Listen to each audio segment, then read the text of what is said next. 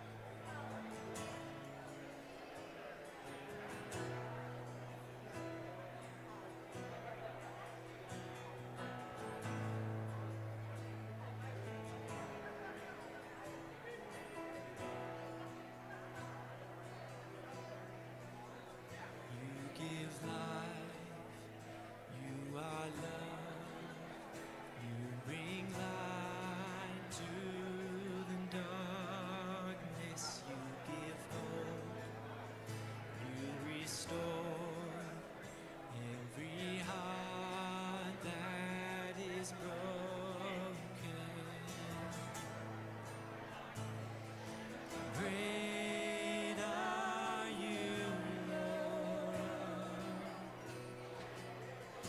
It's your breath.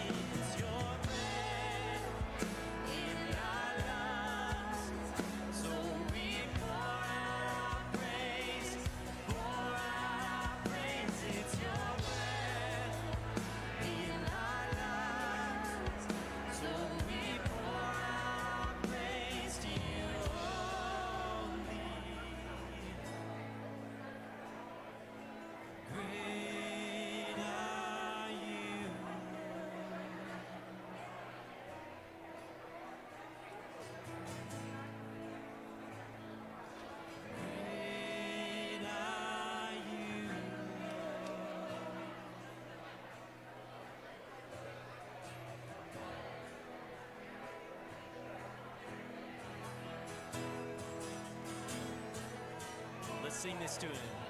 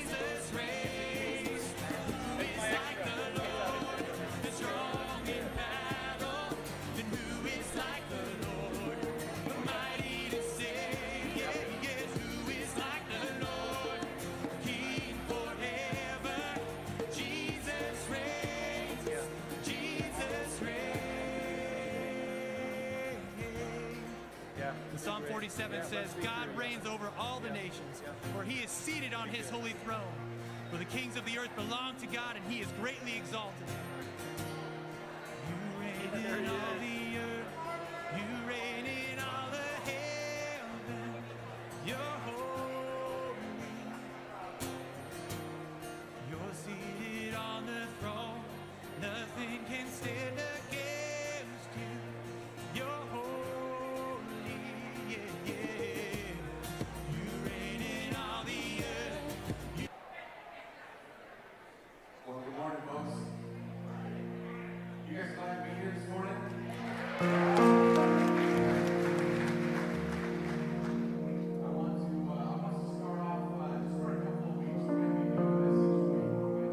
Scripture and just investigate our hearts before we begin to worship. And uh, I got to uh, be honest with you this this morning. I really uh, struggled because I want to make sure that our hearts are right to be here.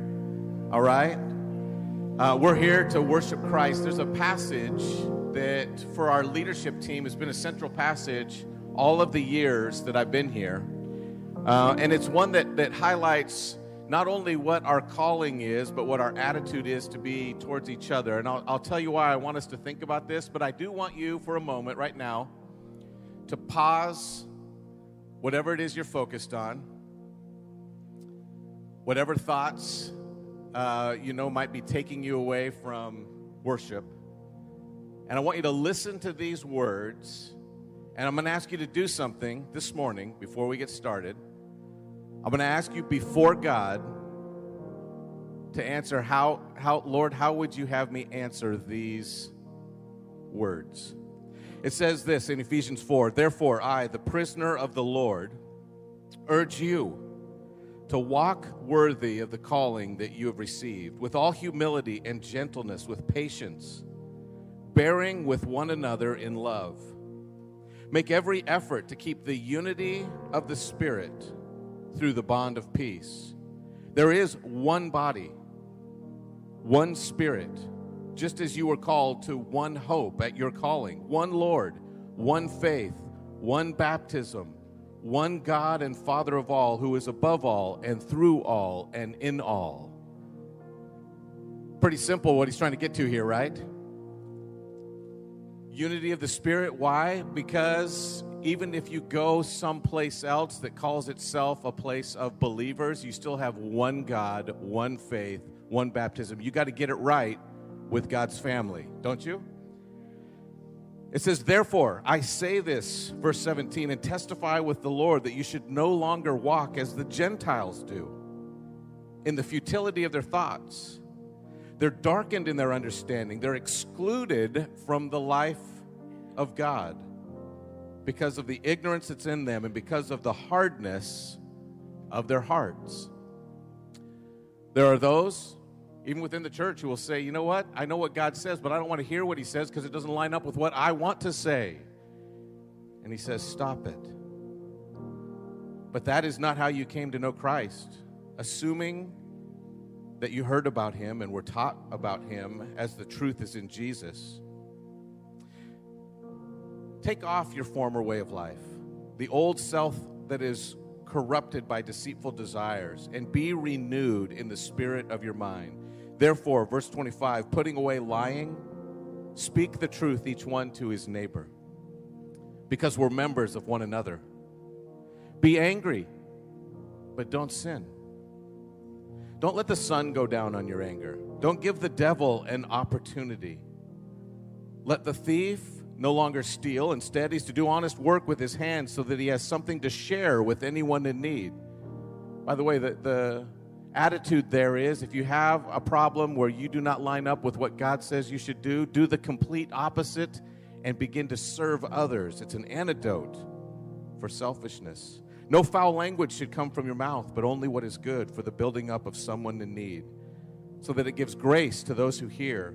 Do not grieve God's Holy Spirit you who were sealed with him for the day of redemption. And here's how he sums it up Let all bitterness, anger, wrath, shouting, and slander be removed from you, along with all malice. Be kind and compassionate to one another, forgiving one another just as God forgave you in Christ Jesus. Therefore, be imitators of God. My as dearly loved children and walk in love as Christ also loved us. Why would I read to you this with such emphasis this morning? I've struggled this last couple of weeks, and I just want you to hear this.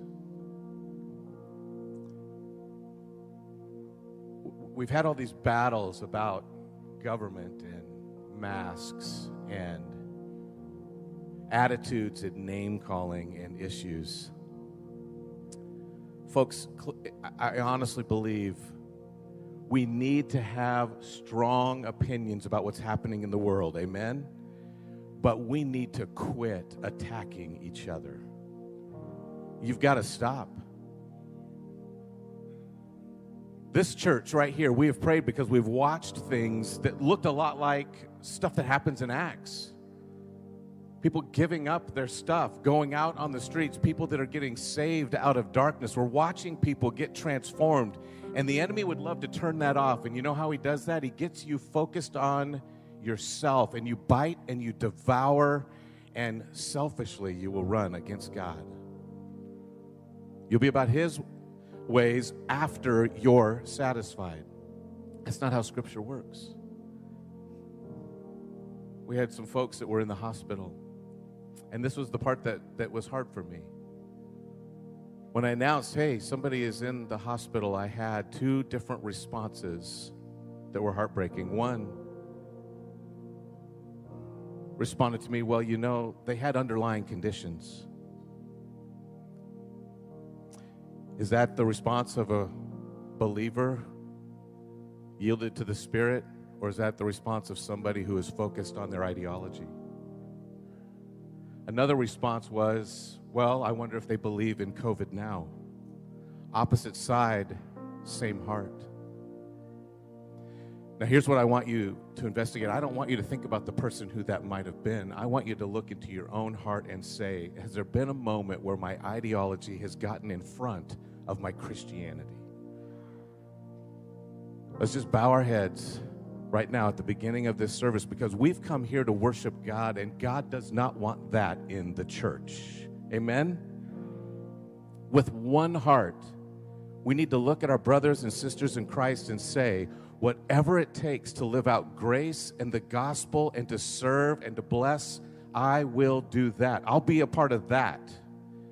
That does not mean that you don't have your own mind. It doesn't mean that you look around the world and just forget what's happening.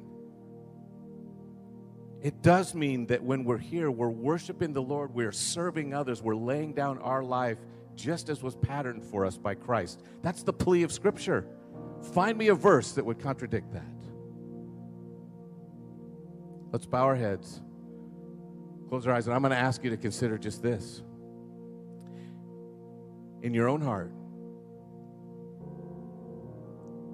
did those verses confront you? Confess it. Before the Lord, if you have been on the side of ideology instead of your faith, if, if you haven't been looking at Christ first, confess that to Him. Make a pledge in your heart. Say, Lord, no longer. Help me to serve. Help me to bless. Help me to worship. Father, we uh, this morning are starting in a very heavy place, but a needed one. Our entire world right now is filled with confusion and anger and irritation, flipping from one opinion to another. Very few things that we hear can we trust. It's overwhelming, it's irritating. Father, but it does not constrain us. We are committed to you. And so we ask that this morning that you would fill us by your spirit, by your grace, we ask that you would fill us with a, uh, a sense first of repentance. If there is somebody, Father, who we have offended, give us the kind of character that would go, as this passage says, go and repent. And I pray also, Father, if somebody comes to us, that we would be eager to forgive. This is how the church is different from the world. Help us to actually yield to your thoughts and your ways rather than the world's. Help us to be different. Father, right now, I pray that if there is something that you have pushed on in our heart, that we would, first of all, take it to you, but then we would believe that we are forgiven. You right now will cleanse us from that. As we worship, uh, we worship clean because we've given that to you. Father, enable it, I ask. Help us to worship with one heart, one church. Father, help us to love you without looking to the side, to the right or the left, and worrying about what another believes. Let us just focus our faith and our heart on you. We pray that you would help us in repentance to serve. We pray in Christ's name. Amen.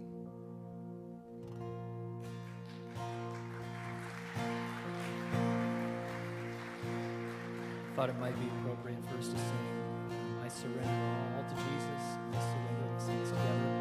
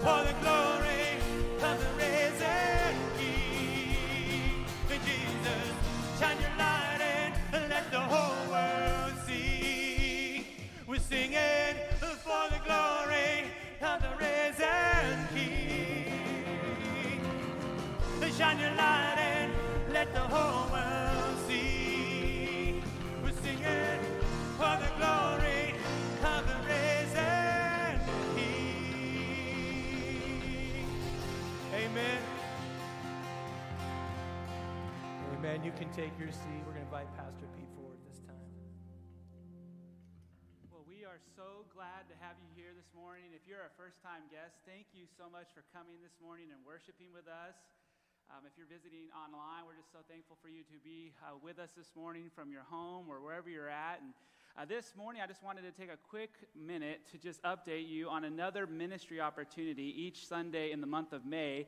We've been highlighting some of our ministry partners who we've worked with for many, many years. And so a few weeks ago, we were able to highlight uh, Hope Pregnancy Center, and we've been doing the baby bottle boomerang. So hopefully, your baby bottles are filling up with change, and you're going to be bringing those back on Father's Day weekend. Uh, but this Sunday morning, we are highlighting Compassion International. And real quick, for those of us in the room here, would you raise your hand if at one point you have sponsored a Compassion child? That's a lot of people all throughout the room. Compassion International is a missions organization that's designed to help free kids from poverty, but it's a Christ centered, church based ministry, and that's why we love to partner with it. Every single dollar that's given in sponsorship for a child goes directly to helping that child not just be able to meet their physical needs currently, but to give them health care and education to train them up so that they don't have to live in that poverty cycle where they're living. Um, it gives them the opportunity to hear about Christ in the church. Uh, every compassion center around the world is partnered with a church, and that means that at least four to eight hours a week, those churches have activities where kids from those communities come in and not only are cared for and loved, but hear about Jesus. That's why we believe in it, because the churches are already in that community. So rather than sending a team there, we're going to support those who are there who care about those people and provide a way for them to reach into the darkness and the hopelessness of poverty and be able to help them, show them Christ, uh, lead them to the Lord, Lord willing, and then help them be able to uh, be able to provide for their families. And so this morning, out in the tables, uh, out of our main entrance, just out this door, uh, there are a number of kids. Now, for the uh, last several times we've done this, we've highlighted kids from an area of Guatemala where we actually have sent mission teams. We've gone there multiple times and visited the Compassion Center, and so many of our Salem Heights people got to actually meet the kids that they sponsored through Compassion, which is a pretty unique thing. And so this morning we have um, uh, uh, more kids from that area who are looking for sponsorship. And so for $38 a month, you can help a child be able to not only eat, receive medical care, but also be educated and be able to be learning life skills that will help them be able to get a job and be able to provide for their families for years to come. I know some of you have been asking me, when is Compassion Sunday? Because some of you sponsored a child who's now moving on. Uh, because the program lasts all the way through the, the adult years. So they believe in comprehensive care, but then they age out of the program. And so maybe it's time for you to consider sponsoring another child. Uh, maybe, for the, maybe for some of you, you haven't ever sponsored a compassion child and want to know more about what that is.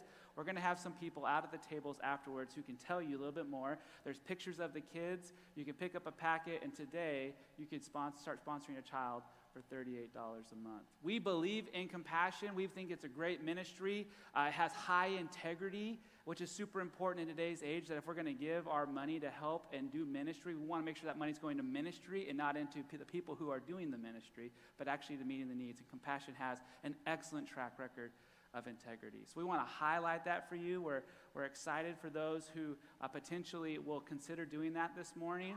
And we are hoping to visit that area of Guatemala again in the coming years when it becomes easier for us to travel internationally and go back down there and continue to pour into that area where we're seeing not only uh, kids being set free from poverty, but the Lord and the gospel's going out and kids are getting saved and telling that to their families who are also getting saved. So it's a really great opportunity that we wanted to highlight for you this morning.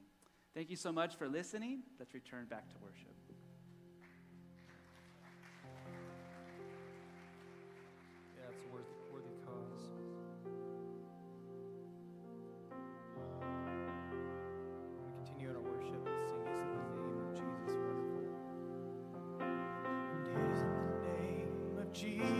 Wonderful? And isn't the name of Jesus wonderful? And all the world can come to him and have their sins removed. And isn't the name of Jesus wonderful?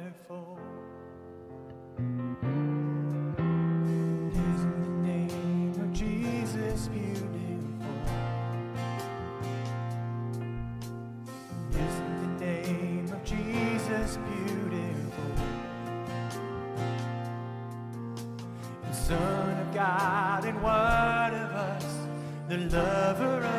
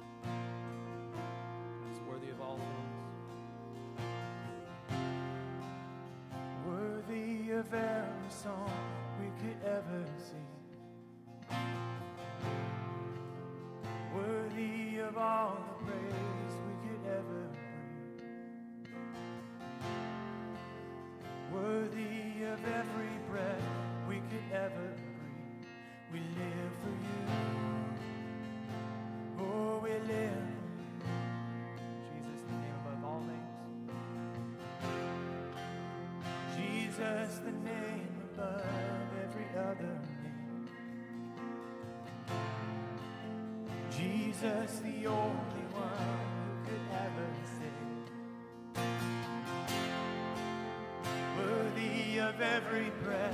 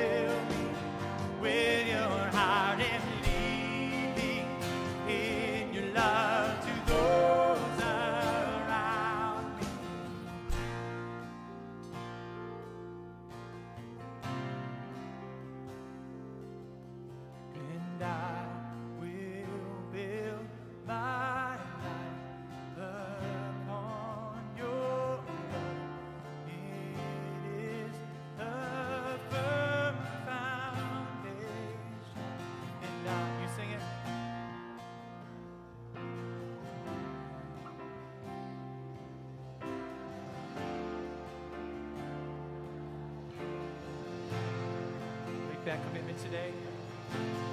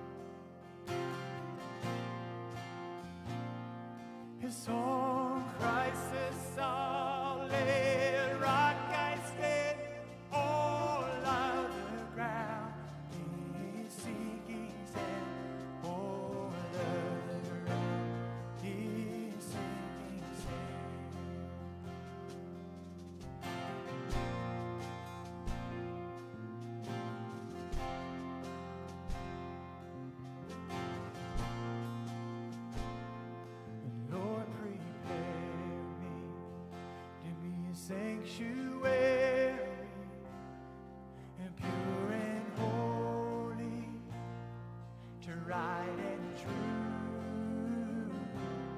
with thanksgiving. I'll be a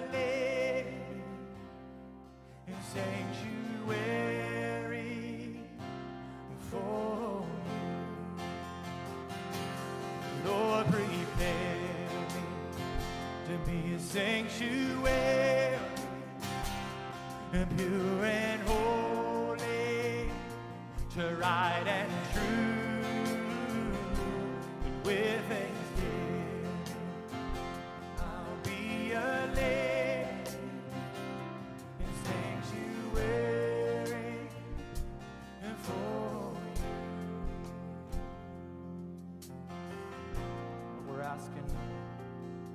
Lord today is to make our will His will, make His thoughts our thoughts. So take my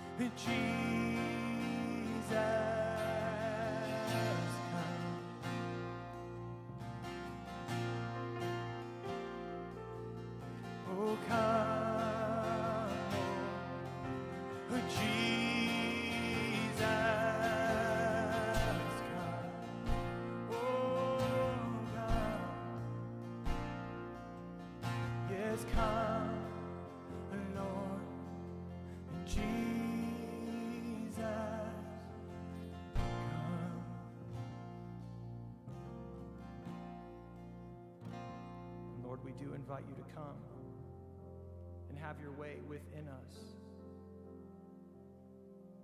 God, I would pray that we would be open and moldable to who you want us to be and to the way that you want us to think. We are those that are not our own, we are purchased with blood, the blood of your Son, Jesus. So I pray that you would our minds. We know that we are walking um, a path and we have not arrived until we are in heaven to completely understand all that is happening around us. But one thing that we do know is you want us to look to you in all things. You want our opinions to align with your opinions, not the other way around. So we would pray that that would happen today. I pray that you would um, do whatever it is that you need to do within each of us. God, we would pray that you'd speak through your word now because we know that it does not come back void. In fact, it says it, it, it will sharpen us, it will guide us, um, it will help us to know how to live. So I would pray that that would happen now. We're so thankful that you love us and care about us. In Jesus' name, amen. Well, good morning, church. It is so good to be with you this morning. And if you're a guest, again, just welcome uh, to Salem Heights. Uh, you picked a good morning to be here uh, because the worship has been sweet. Were you guys blessed by that worship time? Man. I love some of those older songs when we get to pull those out and sing them again. There's a lot of great memories tied to those songs. Well, hey, this morning we're going to be continuing in the book of Acts. And so if you have a copy of God's Word, I want to invite you to grab it and find your way to Acts chapter 26. We are nearing the end of this series. And in Acts chapter 21 through 26, we actually see one long account. And so this morning, what we're going to try to do is we're going to uh, look at kind of some thoughts from those chapters, and we're going to focus kind of on the last chapter of that section, Acts chapter 26, for our text this morning. But it, it's kind of amazing to me. I was just thinking about this past week that uh, in here, just a few weeks, it'll be six years that I was, uh, since I've been invited to be part of this staff and uh, came here back from Idaho after had attending Salem Heights for many, many years. And um, was so thrilled to join the staff. And er, pretty early on, uh, Pastor Justin gave me an opportunity to preach, uh, just to kind of introduce myself. And then he gave me another week, and then another week. It, I've, I've been able to have opportunities to preach, and, and I love doing that. I love being able to stand before you as, as God's mouthpiece, and that's my heart's desire again this morning. One of the first things that he and Pastor Matt told me as they were preparing me for that very first sermon was preach the word. Preach the word. I hope you're thankful for a church that preaches the word. Uh, yeah, you can applaud that. So you can't see my notes, but every every time I preach, uh, on the very top, underneath the title of the message, I have preach the word. Sufficient, qualified, and timely. You know, there are certain things that we as pastors get to talk about during the week, and certain things that we can kind of sense as we're watching you. You are the sheep, we are the under shepherds. I mean, we're under the great shepherd being Christ, and we get the opportunity to lead you. And, and that opportunity is a sacred trust because you entrust yourselves to us as your pastors. We have no right over you. We're just called by God to faithfully serve those who would come in on a Sunday and participate a part of this local body. But as we talk about uh, different things and current events, and we look out amongst our sheep, there are certain times in church life where certain things start to kind of well up where we feel like we need to speak to this, we need to talk about this. And sometimes that will cause us to step out of our sermon series and we will pick a topic and we'll find a passage of scripture that really speaks to that topic and let the Word of God teach us on that topic. But there are other times where many, many months in the past, when a passage was selected to be preached on on that Sunday, it's amazing to see how the text for that morning was already sovereignly and providentially provided to address something that we were going to sense at that time. Back when this text was selected, we didn't have any idea what was going to be going on. We weren't going to know the latest current events, we weren't going to know what was going to be said, and we weren't going to know what we were going to be perceiving in you, our, our church family. And so this morning, I think this text and what Paul does here in this section of verses, Acts 21, the second half of Acts 21 through 26, uh, is really fitting. It's really fitting to where we're at. It's challenged my heart. I hope it will challenge yours as well. I want to ask you guys a question. We're a little, a little interactive. This is different for Salem Heights, but it's okay. Okay. What is the mission of the church? To make disciples through the message of the church, which I heard some of you say, which is the gospel. I want to make sure that we're all clear on that. The mission of the church, not just Salem Heights Church, but every church that comes underneath the cross and the resurrection. Their mission, why God has left us here, not just taken us to heaven already, is to make more disciples. And we make disciples by the clear presentation of the gospel message. So, the mission of the church is making disciples. The message of the church is the gospel. But I want you to hear this. We cannot fulfill our mission if our message gets muddy. Amen. We cannot fulfill our mission if our message gets muddy. What does it mean for something to get muddy? Well, it's when it becomes clouded, it becomes a little bit uh, out of focus. So, what makes the message of the gospel muddy? My personal opinions can impact how I view the gospel, and it can compete with the message of the gospel. My word and actions can live in opposition to what I say I believe, and yet something how I'm carrying out my life is different. And that muddies the message because those who are supposed to hear this message look at my life and they go, something here doesn't equate. Selfish behavior can muddy the message of the gospel. And so in Acts chapter 21 through 26, we are reminded of how important this message is. In chapter 21, and I'm going to give you guys a little bit of homework this morning. I would love for you to take time this week and read Acts chapter 21 through 26 because it's one long story. Instead of trying to break it up, we're just going to kind of teach. I'm going to kind of set the story for you, and then we're going to focus on the last chapter of this account. But in chapter 21, Paul has returned to Jerusalem bringing charitable gifts and offerings that he had collected from other churches in his missionary journey to come back and give to the poor in Jerusalem. But within a couple of days, Paul is seized. It says a group of Jews from another part of the world saw Paul there and they went and they grabbed him and they dragged him out of the city intending to kill him.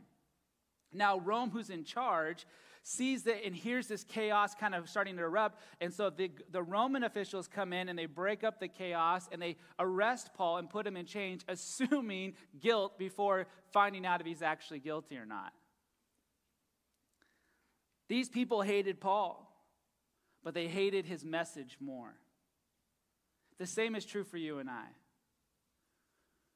Followers of Christ will be defamed, but it's, it's really the message that we stand for, that we build our lives on, is the thing that those opposed from Christ really hate. But I want you to listen to what happened to Paul. He was unjustly abused, he was wrongly accused of being a troublemaker. He said he's a plague to our, our city. They accused him of being an agitator for one kind of stirring up riots, trying to get people all frenzied. They, they call him a ringleader of a rebellious sect.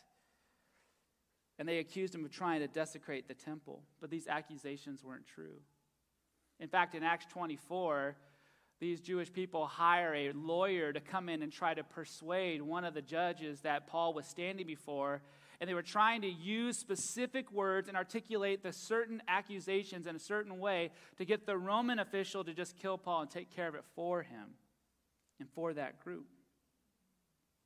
But Paul's reputation preceded him. See, this group of people tried to malign his reputation.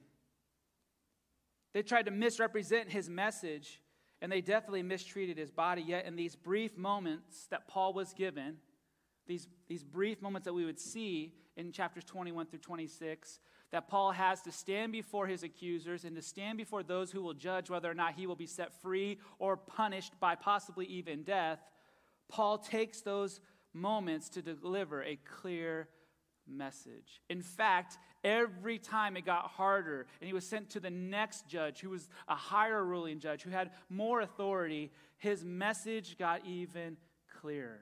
It got more refined, it got more concise. He got to the point right away. And that's where we're going to pick up the story this morning. Typically, we stand as we read, but this morning I want us to read all of chapter 26, which is a little lengthy.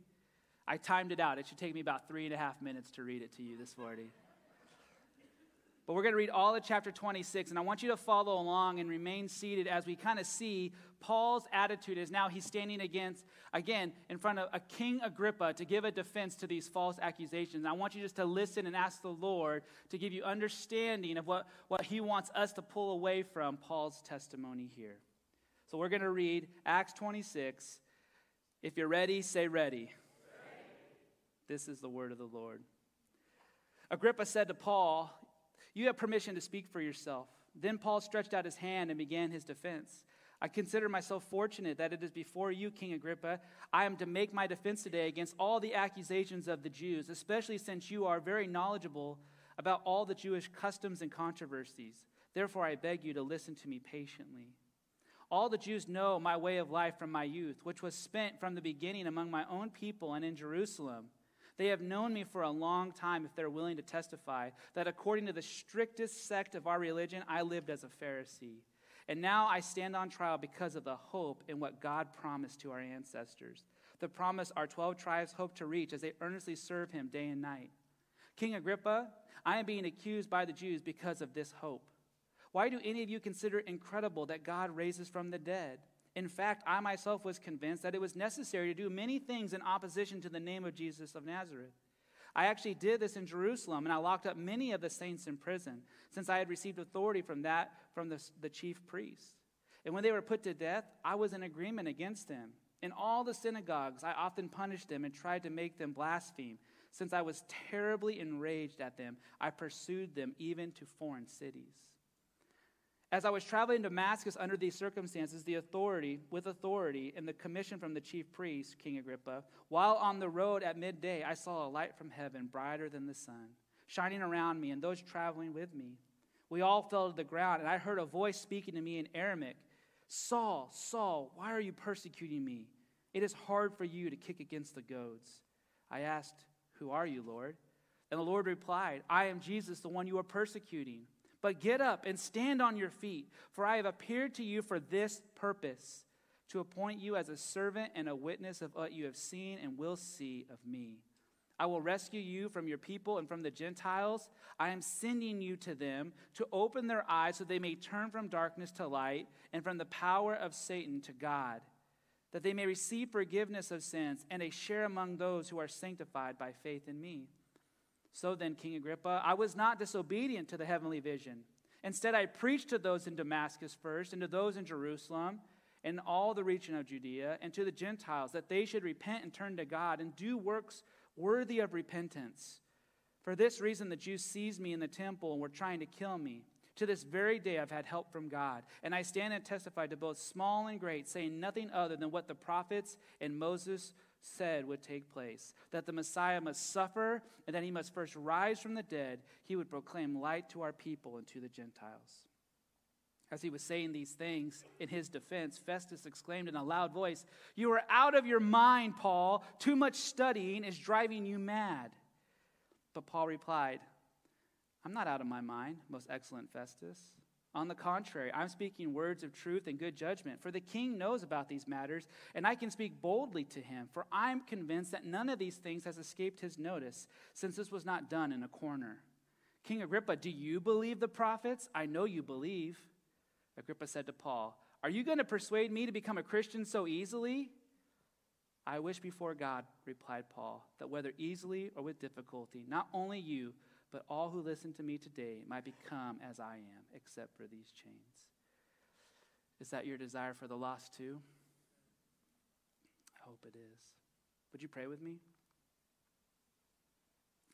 Father God, I pray in these next few moments we would understand the importance of a clear message, a clear presentation of the gospel. That we would see that that is our mission and that would be our primary focus every day you leave us here and don't take us to be with you.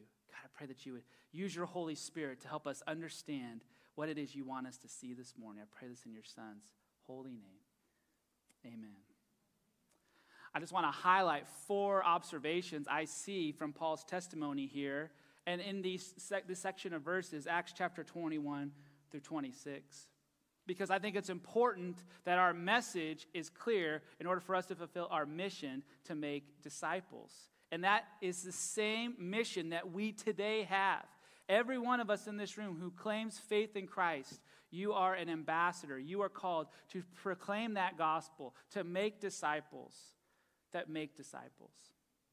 The first thing that you will notice if you take time to read this week through all five chapters is you will see that Paul's consistency resulted in clarity.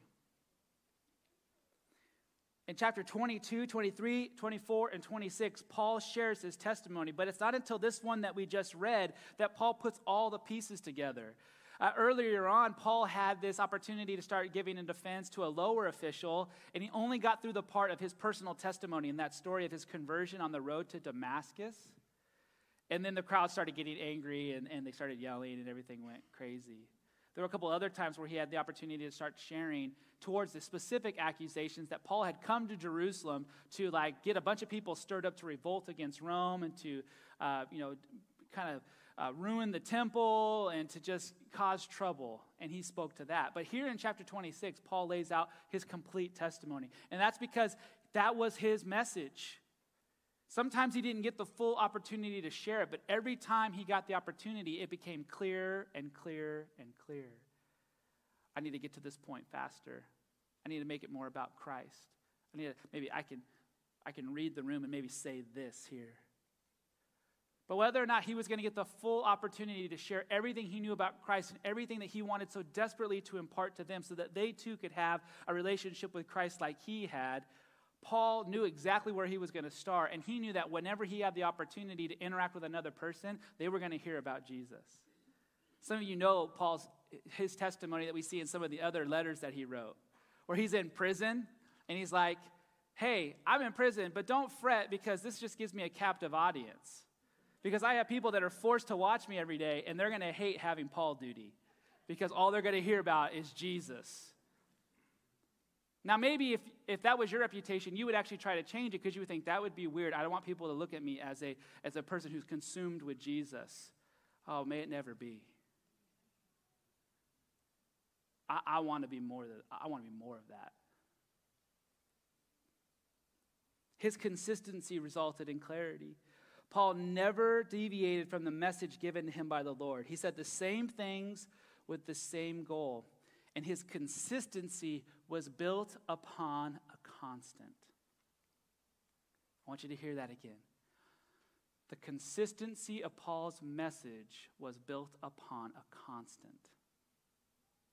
How often do our opinions and our message get swayed by different things that come in that actually change from one moment to the next? I mean, this last 16, 17 months has been constant change. Everything's changed. Whether you think nothing's changed, it's all changed. Because even the, the opinion of what cha- has not changed has changed. Everything is changed. And so we can stake our foundation and build our case and defend our life and defend our opinions based on what we think is the most constant, unshakable foundation. And tomorrow something will happen. It changes it all. Unless you're talking about Jesus. It, is, it will never change.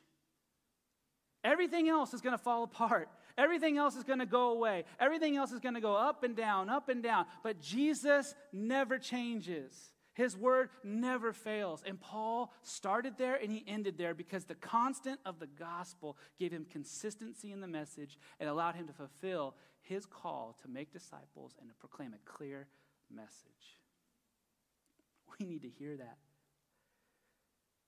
Paul was prayerful he was considerate and he was deliberate. We don't read in chapter 26. I mean, he's talking so respectfully to these, these uh, officials who have been accusing him wrongly and treating him harshly, and he keeps showing them respect. Did you catch that? I'm so thankful that I have an opportunity to speak before you, King Agrippa. Agrippa wasn't a good guy. If you look at chapter 24 and Felix, he was an even worse guy. And yet, all the time, Paul is showing respect and honor because he didn't want the, the personal offense and the things that had been happening to him unjustly to get in the way of his mission, which is presenting a clear gospel to a lost people who, without that faith in that gospel, have, are sent to an eternity apart from Christ. That is what he was focused on. His consistency resulted in clarity. But there's a second thing I want us to see is that his character gave him credibility. His character gave him credibility. Paul says here, all the Jews in verse 4, chapter 26, if you want to look there with me, says, All the Jews know my way of life from my youth, which was spent from the beginning among my own people in Jerusalem. They have known me for a long time if they are willing to testify that according to the strictest sect of the religion, I, I lived as a Pharisee Paul's saying, My life is not like, I'm not a new guy on the scene. People know who I am. And whether it was before I got saved or after I got saved, one thing is always true I am who I say I am, and I do what I say I do. I'm committed to what I think is truth. Before I was confused, now I'm not. And so my character gave me credibility. Paul was the same over. If you look, if you read through these five chapters, he was the same guy. Even though he's being, I mean, at one point they were going to scourge him to try to get information out of him. And the way that the text kind of reads, it's like he's like, oh, one, just before you start, is it proper for you to do this to a Roman? It's like, and they, everything comes to a screeching halt. But there is this just consistency in his character. I think his character of being a guy who was com- completely committed to the gospel, who said the same things no matter who the audience was, no matter what was at risk, no matter what was on the line, gave him credibility that when he spoke, people listened and were willing to give him that opportunity in that audience. Do you know that there are some Christians in the world right now who have lost their complete audience because what they say is not in relation to a character that is trustworthy? We say we have the greatest message that you need to hear, and yet our character and our lives and our opinions have clouded it and made it muddy so that people go, oh, I can't trust that. You're no different than everything else I see in the world right now. What was it about Paul's life that when he had these audiences, people stopped and they listened? I believe it was the character that was consistent all along. This is who I am, this is what I'm about, and it's about Jesus. His character gave him credibility. The third thing that we see from his testimony is that his confidence was rooted in Christ. His confidence was rooted in Christ. Later on in chapter 26, he talks about how he did not, uh, in verse 19, I was not disobedient to this heavenly vision. Instead, I preached to those in Damascus first, and then Jerusalem and Judea and the Gentiles. You know what he's saying there?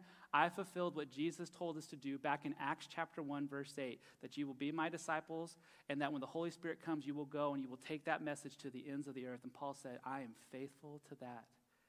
And it's caused me great hardship. He said, goes on to say here, for this reason, the Jews seized me in the temple and were trying to kill me because I was faithful to what God said. I was giving the truth even when it was unpopular. But look what he says in verse 22 To this very day, I've had help from God.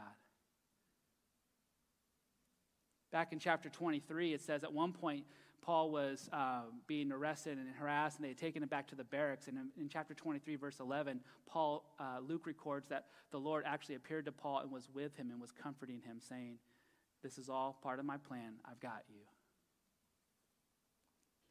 You know why Paul's message was clear? Is because his confidence didn't come in his own intellect or what he had read or what he had thought or what he had deduced from his cultural musings. No, he was confident because the answer is Jesus. The message of the cross is relevant, it's qualified, it's timely, it's sufficient. And so I can, I can be confident in my position, even though you're threatening to take away my rights, you're threatening to take away my life. I'm confident. Because Jesus has helped me the whole time. He is, he is the thing that can actually follow through on what he says he's going to do. He is the one. And so his confidence was rooted in Christ. And I believe that we, we see that as we read through this chapter 26, we sense the settledness in Paul's soul. He doesn't seem super high or agitated or angry. He just seems like, let me tell you the truth. Because my desire is that you have this same relationship that I have with Christ. The last observation that I think stands out here is that Paul's primary concern remained for the lost, not himself. See, Paul sees every opportunity and every opposition. Every moment of opposition is an opportunity to tell someone about the gospel. Verse 24, Festus kind of rejects what Paul is saying and says, You're out of your mind, Paul. All the stuff you've been studying has actually just made you crazy. And Paul says, I'm not, I'm not crazy. In fact, all the things I'm saying were done in public. I'm not the only one who's seen this and has believed. And even I think King Agrippa has known about this, and he probably believes. Agrippa's quick to kind of go, whoa, whoa, whoa, Paul, pump the brakes there a little bit. But what does Paul say? Verse 29 I wish before God that whether easily or with difficulty, not only you, but all who listen to me might become as I am, except for these chains. Paul could have said, I am a Roman. I am a Jew. I'm unjustly, my rights have been taken away. I've been treated unjustly. This is not right. I want people held accountable. I want these people to come here right now and give a defense for why they did this to me unjustly. He doesn't do any of that because his concern was not about his own self and his own rights, it was about those who were lost. And if God has chosen for me to be oppressed and be put in this position, then this is the position where He wants me to continue to stay on mission and deliver that clear message of the gospel.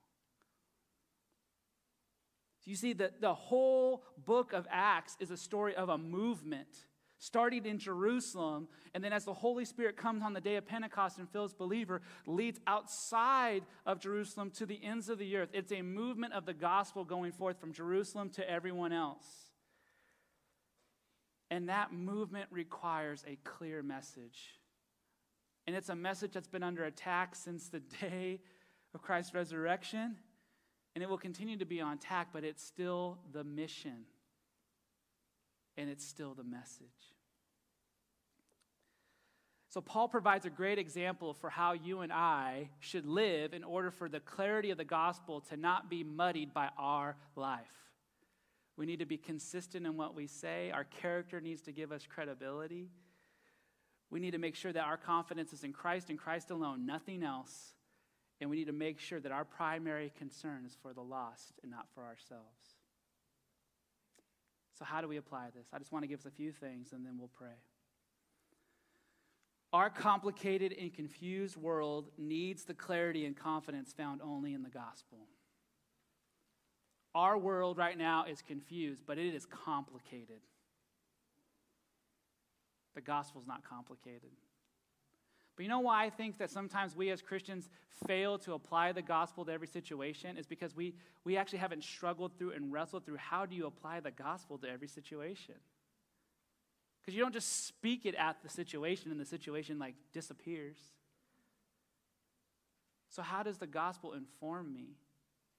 We don't have time to do it this morning, but in Acts 24, when Paul is talking to Felix, Felix kind of pushes off a judgment, and it says for two years, Paul is on house arrest, but Felix keeps calling Paul to come in and talk with him. Now, it reveals that Felix's motivation was that Paul would perhaps pay him a bribe to get out of the situation. But Paul didn't do that. Paul took it as two years' worth of opportunity to share the gospel with an official.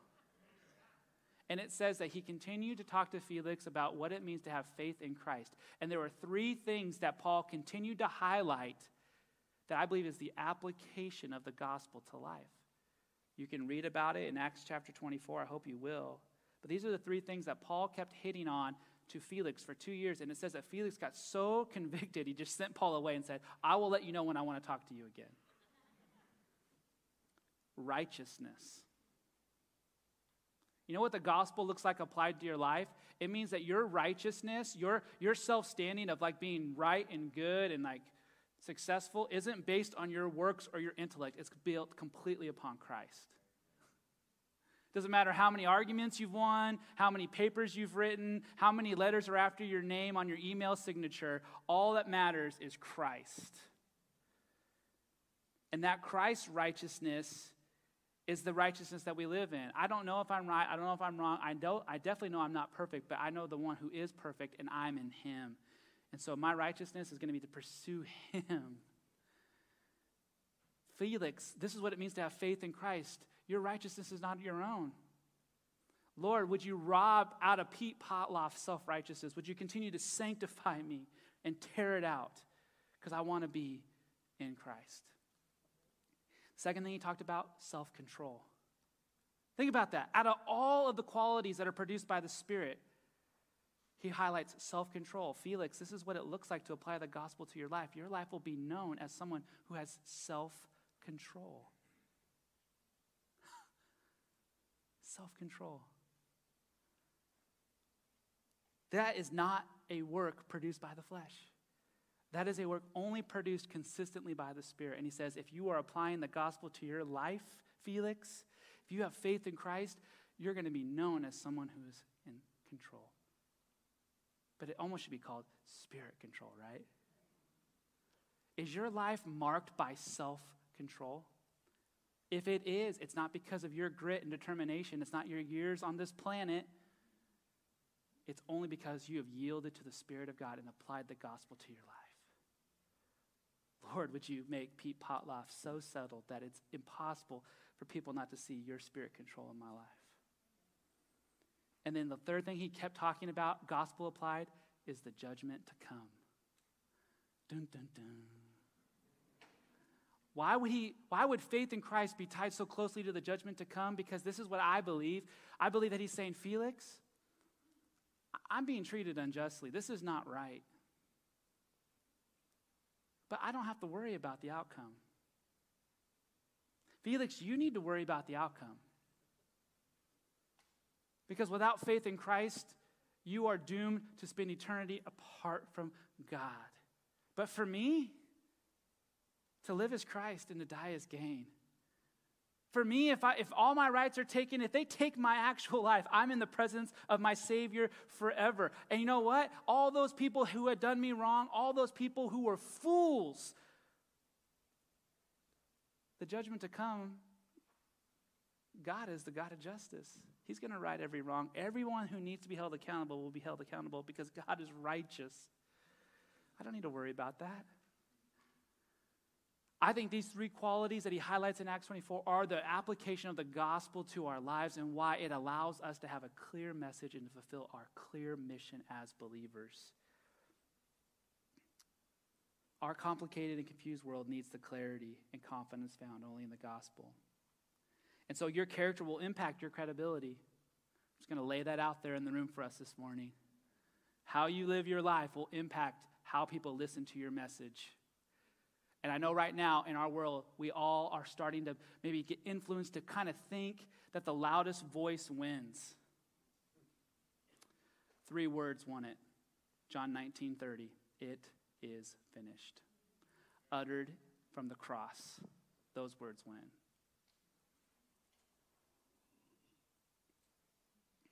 Last thing, our concern must be greater for others than ourselves. Paul's could, Paul could have used legality to get out of his, his personal circumstances, but yet those rulers were lost and Paul had their attention. And so, my last question for us this morning is this What if the people in your life that make life so challenging are the very ones God has placed in your path to serve, share with, and sacrifice for. What if?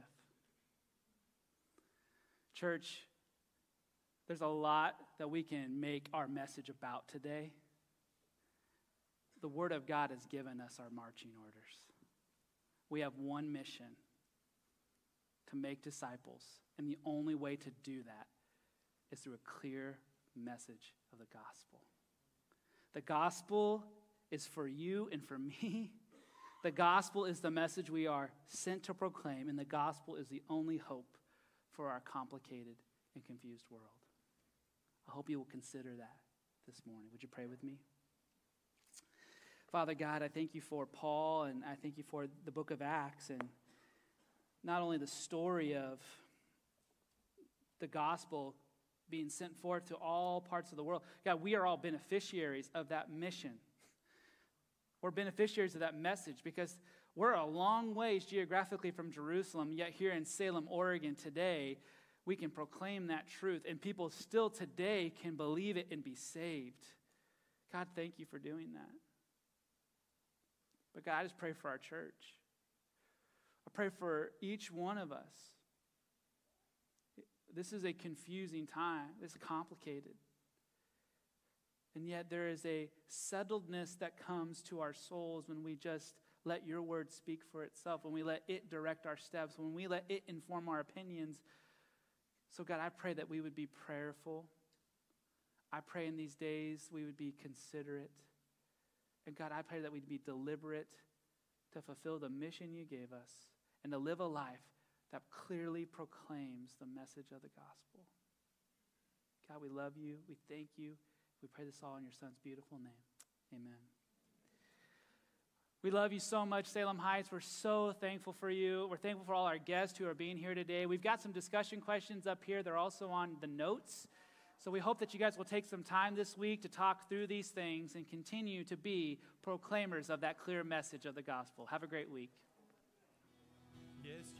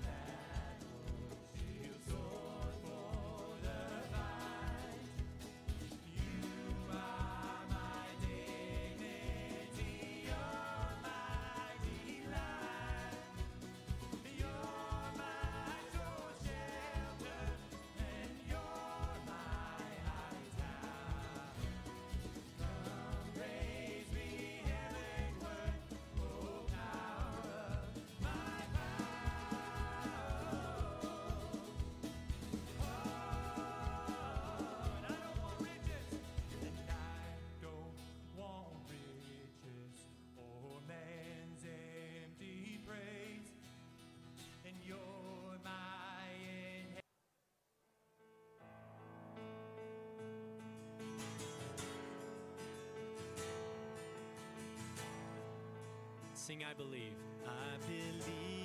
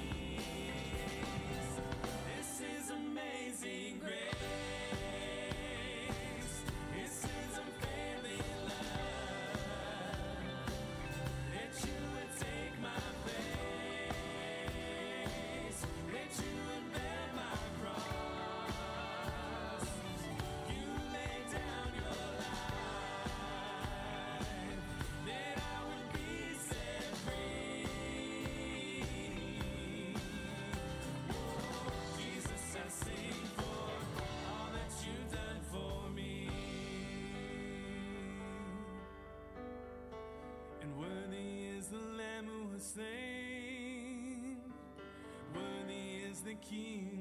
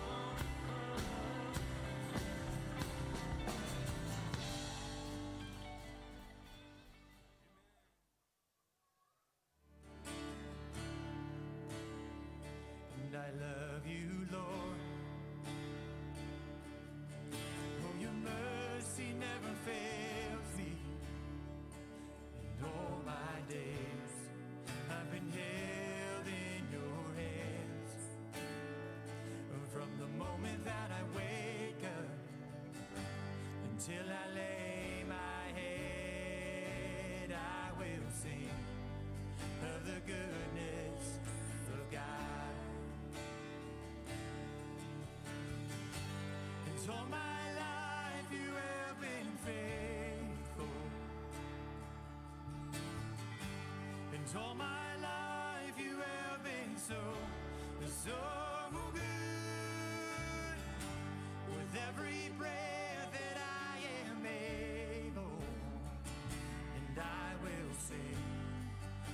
good.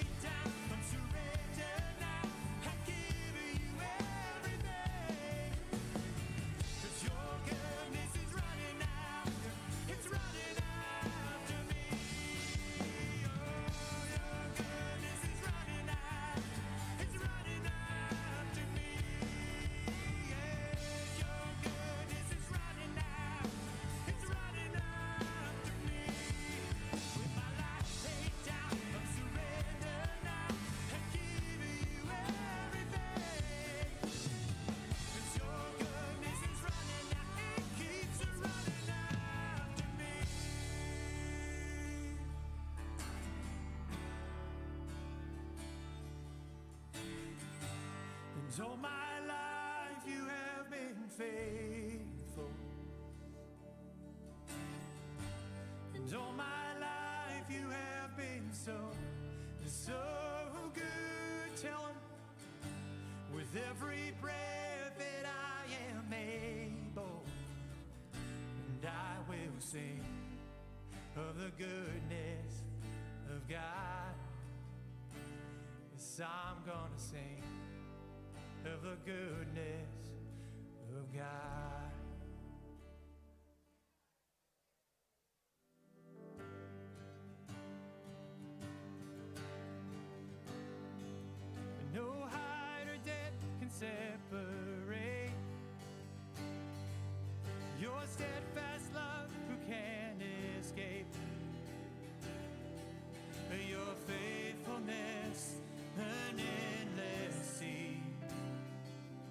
so full.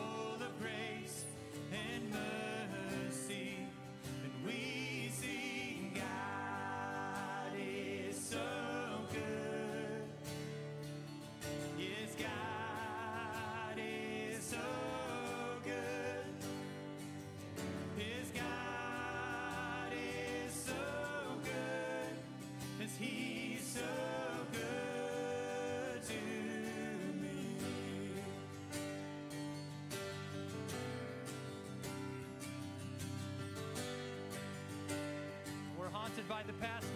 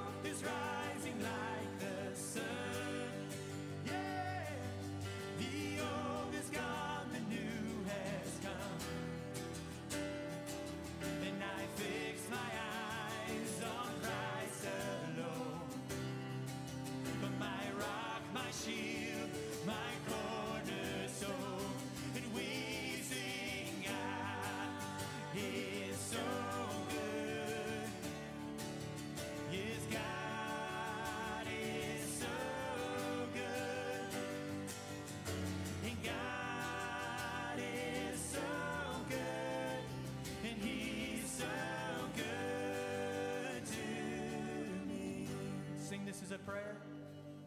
Yes, God, you are good. God, you are good.